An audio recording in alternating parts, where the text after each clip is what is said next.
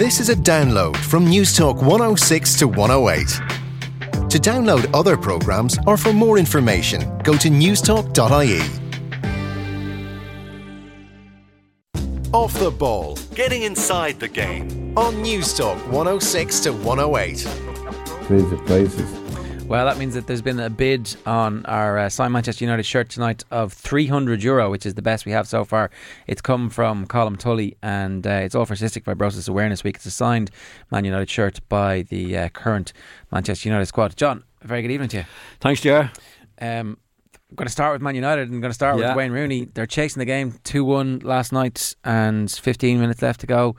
And Ferguson looks at his team and goes, I'm going to replace Wayne Rooney with Ryan Giggs. It's not a good sign for Wayne Rooney, is it? No, well, it's never a good sign when a player's been replaced um, because I think Rooney should be at a stage in his career now, Jar, where he should never be replaced.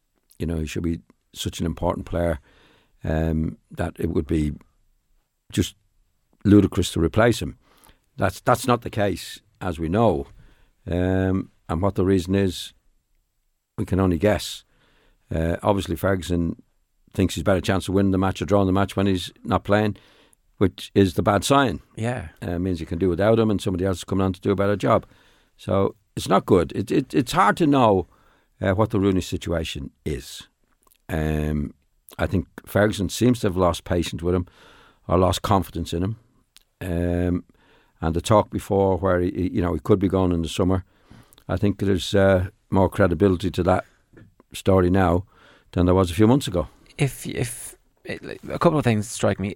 There there has to be a way back for everybody because we have seen Ferguson do this with players in the past, where it looks like players are on their way out, and he kind of not that he changes his mind, but that ultimately turns out that it was. Um, wasn't many of them, Jerry. no, I'm trying to think of some examples there. Yeah, I mean, if you look back on it, you know, Roy Keane, he's, Roy Keane was Roy Keane was a great player for him. Beckham was gone. You know, Cantona went. Yep, Stan Sam, went. yeah. Uh, uh, centre forward. The, Van Van Nistelrooy. Nistelrooy went. So, like, I think as soon as he makes up his mind, I think it's very, very hard to get back into his good books. If you're Rooney at that point, then do you just go, well, I don't really need. I need to be playing football. Like I need to be the the number one guy. Um, well, nobody knows what's going on inside anybody's head, uh, Jared. I, I certainly don't know. Wouldn't even try to guess what's going on inside his head. All you can see is what manifests itself on the pitch, which is Rooney, who, in my opinion, two years ago, three years ago, before he got an injury and before he got his big contract, was on his way to greatness, and that has definitely stopped and gone backwards.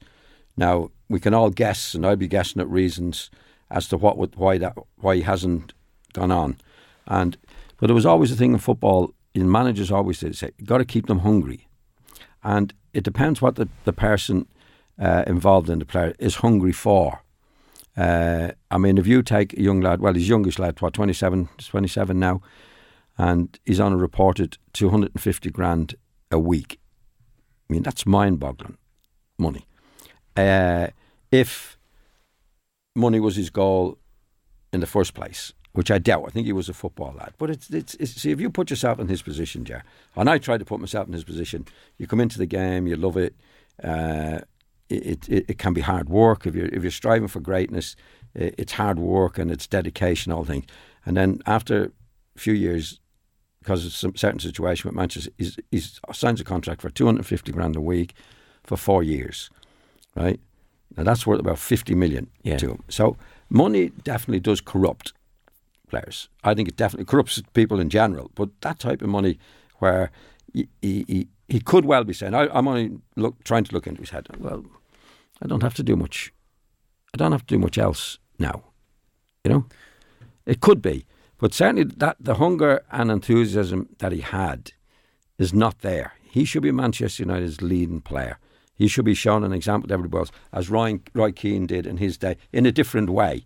But Rooney should be the player that's getting on the ball, urging people forward, rather than people having to urge him to do his stuff. And he definitely hasn't been doing his stuff for the last 18 months, I'd say. The the money doesn't seem to corrupt some other players. Like the money actually seems to have helped Cristiano Ronaldo, or maybe not the money, but the fame and the celebrity Yeah. seems to have turned him into somebody Yeah. who. Well, everybody's different, yeah. You know, everybody's different. Uh, uh, you know, like to, for for people to go on to greatness is hard work, And when it's done by people like whether it be Messi or Pele or Bobby Charlton, you take it for granted. But there's so many things can go wrong. Um, you know, it could be that he's lost his hunger for the game. The, the, the money is, is is there.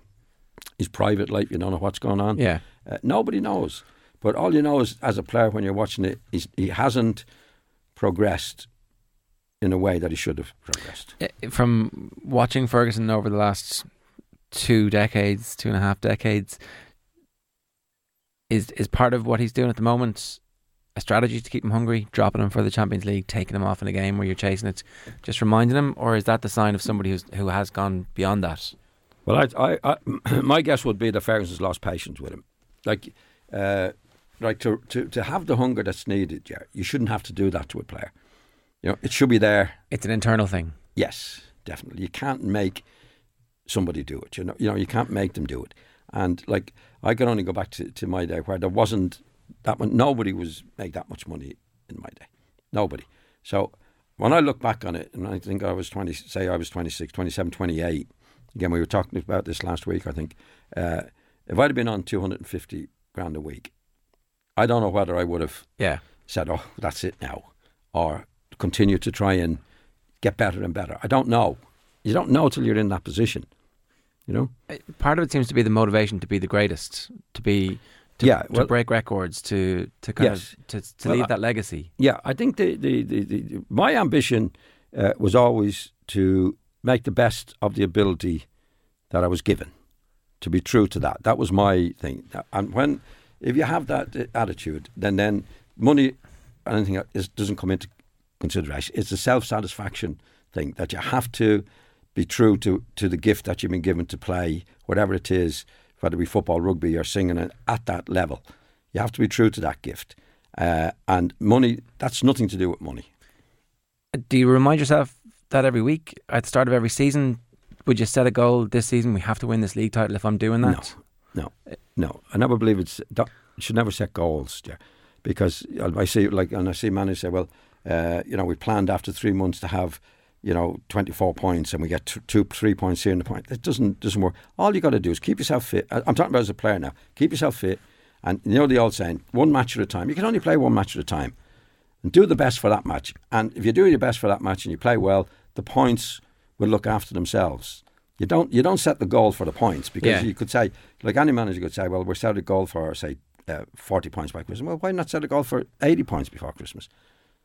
Doesn't mean anything, except you have to play the games, and nobody knows. You look over a season, any season. You look. I mean, about three or four years ago, Manchester United, uh, I think, won the league, and City beat them twice in the league. Like you know, last year, Blackburn beat Manchester United, Wigan beat them. Like if you were making it out, and you say, "Well, there's three points there, there's Yeah. three points there, three points there." So you, you can't do that. All you do is you look after yourself, play the next match, play the next match as best you possibly can, and then you learn from that match. Hopefully, you learn from every match, and then you should get better and better as you get older. You, you, but you have to maintain your fitness. That's that's your machine. Yeah. The rest then is is is looking after yourself, your head, getting it right, and all that. So, like, would go back to Rooney. I think Rooney was on his way to greatness two or three years ago, and it stopped for whatever reason. And I think Ferguson, I can see Ferguson getting impatient with him. And I think when Ferguson starts getting impatient with a player, it's very very hard to come back from it. And I thought, like, thought when somebody said earlier on in the season, well, he, he could be sold. I thought, well, that, that's nonsense. But I, I, I wouldn't be surprised now. Uh, From Ferguson's perspective, the thing to do might be just to cash in at this point. If Oh, you have a player you're not happy with, then Yeah, well, spend the money on somebody else. two years, he's two years to go on his contract. He's getting whatever two hundred fifty grand, grand a week, and if it gets any longer, he won't get the price for him. He'd be too old, and he'd be running out of contract. I, I would say that I would at a guess again. I would say that Ferguson would have his have eyes for Falcao. We- We've heard him say he's not going to join Manchester United at the moment, but then Now, it wouldn't- players are that- like- that's at yeah. the moment. You can't say that when he's And- playing for Atletico Madrid. Yeah. but it would make sense. Only like I'm looking at it just as a as a supporter, same as anybody else.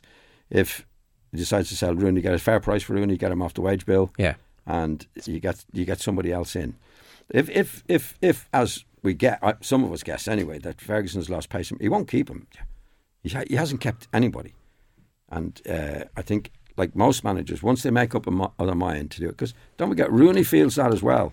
And maybe that will be one of the reasons why he's not playing so well. Yeah, well- when a manager loses confidence in you, it's very, very difficult to play well. And it's pretty obvious as well that, Ferguson doesn't strike me as a man prone to hiding things well, or his hasn't, has he? emotions. I mean, No. I mean, the ultimate, the ultimate uh, sign of dissatisfaction with a player is to uh, substitute him in a, in a vital game, Mm. and he's done that a few times now. One of the things that we were wondering about uh, when we were talking about it today in the office was does the fact that the crowd last night the, the crowd were singing "You're getting sold in the summer" is, is is Rooney the type of player who we've seen that have an impact on in the past, and does that does does transfer talk have an impact when it's out there in the ether? It, and it's not just from Ferguson, but it's it's kind of it's constant now. Rooney's picking up the papers, going, "I'm getting sold, I'm getting sold." It wouldn't be so much that, Ger, as he would know that the manager is dissatisfied with him or has lost confidence in him. That would be that's the ultimate for a professional footballer in uh, have, losing confidence in yourself. It's a very very difficult position when you're playing a team where the manager's lost confidence in you and you, you can't do right for wrong Yeah, you know. And he- he's been subbed a few times, he's been left out. Uh, the start of the season, don't forget, even the start of the season, you know, left him out. He said, "Well, he's not fit." yeah. So he was You know, carrying that- weight. That, no, that, that's uh, it's very, very, it's very difficult. You have to have the manager, uh, you know, backing you. And and I had it at Manchester United. Matt Busby lost confidence in me. Yeah. We played in a cup, uh, cup semi final in '62 against a great Spurs team. We got a hiding three-one, and I was hopeless, hopeless, and I was absolutely hopeless. I was only 21, and I think after that match, he lost confidence in me.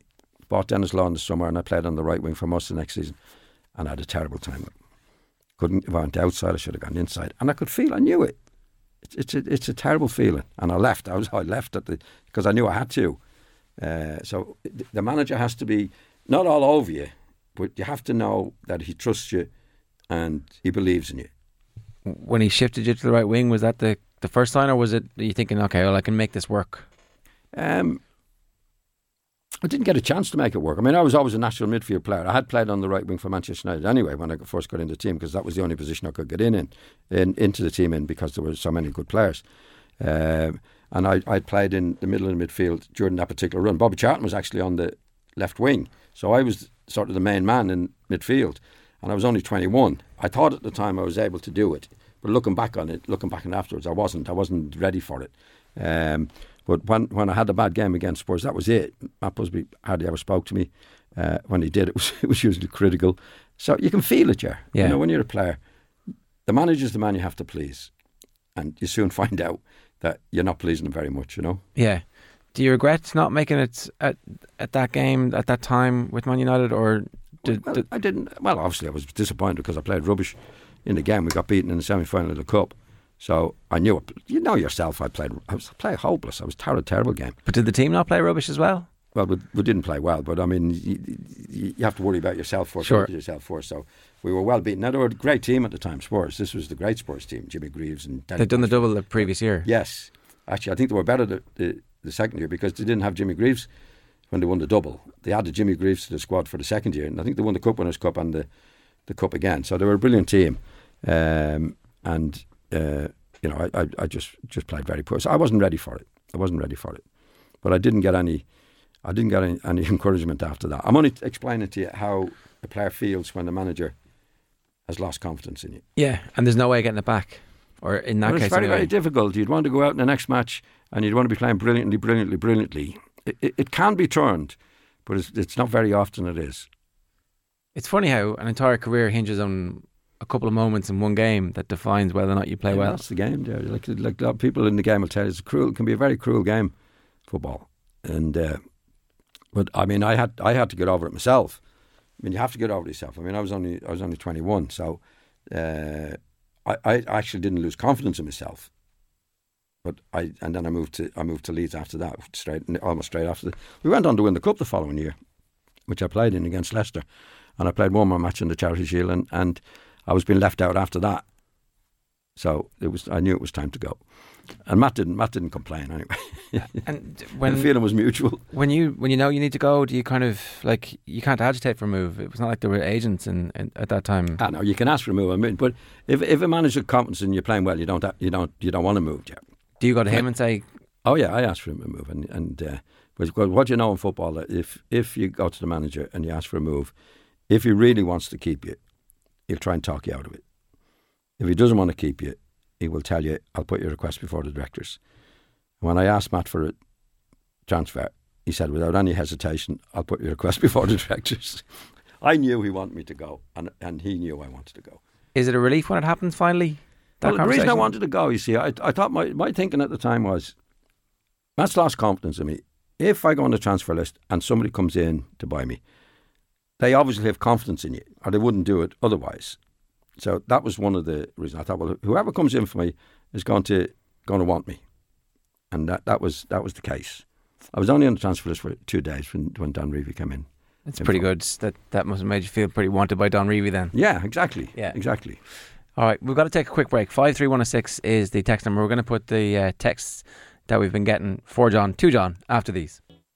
Off the ball. Getting inside the game. On News Talk 106 to 108. All right, a lot of texts coming in on five three one zero six for John. Uh, Steve D in Rathfarnham. Speaking of Cantona, did John ever buy into the hype about him? Was he really that good? Never did it in Europe for Manchester United, says Steve D. I, I I never, I never thought Cantona was a great player. I think he was a great signing for Ferguson, uh, and I hope I don't bore you going back on it. Yeah. When when Leeds pipped Manchester United for the title one year, then they started again, and, what, and there was no new signings. And what happens with the supporters? They think these are losers, hmm. this team, and there was huge pressure on the team. And coming near Christmas, they weren't doing well at all because the crowd need, in my opinion, this is only my take on it. The the the, the crowd needed a hero. They needed a new hero, and he bought Cantona. And I remember before Cantona kicked the ball for Manchester United, he was a hero. They wanted somebody to cheer, and Eric being Eric, thought at last, here's a stage that's big enough for me, or maybe not quite, but, but the crowd that appreciate me. Yeah. And he did extremely well for them for what he did. But I think the, the likes of Brian Robson, Mark Hughes, and all these terrific players accepted Cantona because he took the pressure off them. You know? And they also played better as a result of that then? Yeah, oh, definitely, because the crowd were off the back. They were able to go, "Ooh, you are Cantona," and and he did contribute. Uh, but let's put it this way: if Brian Robson had gone to Aston Villa or Roy Keane had gone to Aston Villa, he would have made him a better team. I think if Eric Cantona had gone to Aston Villa when they were mid-table, wouldn't have made any difference whatsoever. He didn't play well for Leeds. Yeah. really, Jer. I mean, he, they keep saying, "Well, he won a league medal with." He was. I remember he was sub in a run in for the champ, last 10 matches, he was sub nearly in every match. He actually contributed very little to Leeds win, winning the, the, the, the Premier or the Championship at that particular time. But he was a great signing for Ferguson. I think Ferguson knew what he was doing. He built this guy up before he played. The crowd took to him straight away. The, the, the, the, I think Brian Robson, the other lad, said, we'll, we'll settle for that. Pressure's off us. We'll, we'll do our stuff. And like I never thought he was great. He didn't, he didn't chase back and he did great skill. Yeah. But he, he didn't. I don't think he really did it, and he, he didn't do it at the highest level either. You know, I mean, he didn't play well in the European matches for Manchester United. He didn't play for France when they were winning winning things. But anyway, but he was a very very talented player. But I I always thought the players did more for him than he did for them. Okay, the um, next one. Who is the most naturally talented player on your Leeds team? And was that the same as the best player? It's a good question from Thomas. No, it's not always the best player. I mean, the, the talent is, is, is one thing, uh, and it's how it's used. Is, is there's, how, there's lots, lots of things make up the great player. I know I keep talking about Roy Keane. I mean, Eddie Gray was a hugely gifted player for us, and he was a terrific player. I'd say probably between him and Billy Bremner, our most gifted Yeah. player. Um, and but at the same time, you had Peter Lorimer playing on the other side, um, who was at least as effective as Eddie. Now I'm a great fan of, of Eddie's, but Peter Lorimer didn't look. He wasn't a great dribbler, Peter, but he only made half a yard. He was drift across with the ball, and make a lot of goals and scored twenty goals a year from the right wing. But if you looked at if you looked at the two of them, you know, Eddie was definitely the most attra- more, more more attractive. Yeah. So definitely not the same as the best player than the most talented. not not always, no. Uh, Aaron in Dundalk wants to know when Ferguson leaves, does he have to cut all ties with Manchester United for it to work for whoever uh, takes the I job think next? so. I think so. I think I saw in the papers a few weeks ago, Jer, where he said he might be staying on as.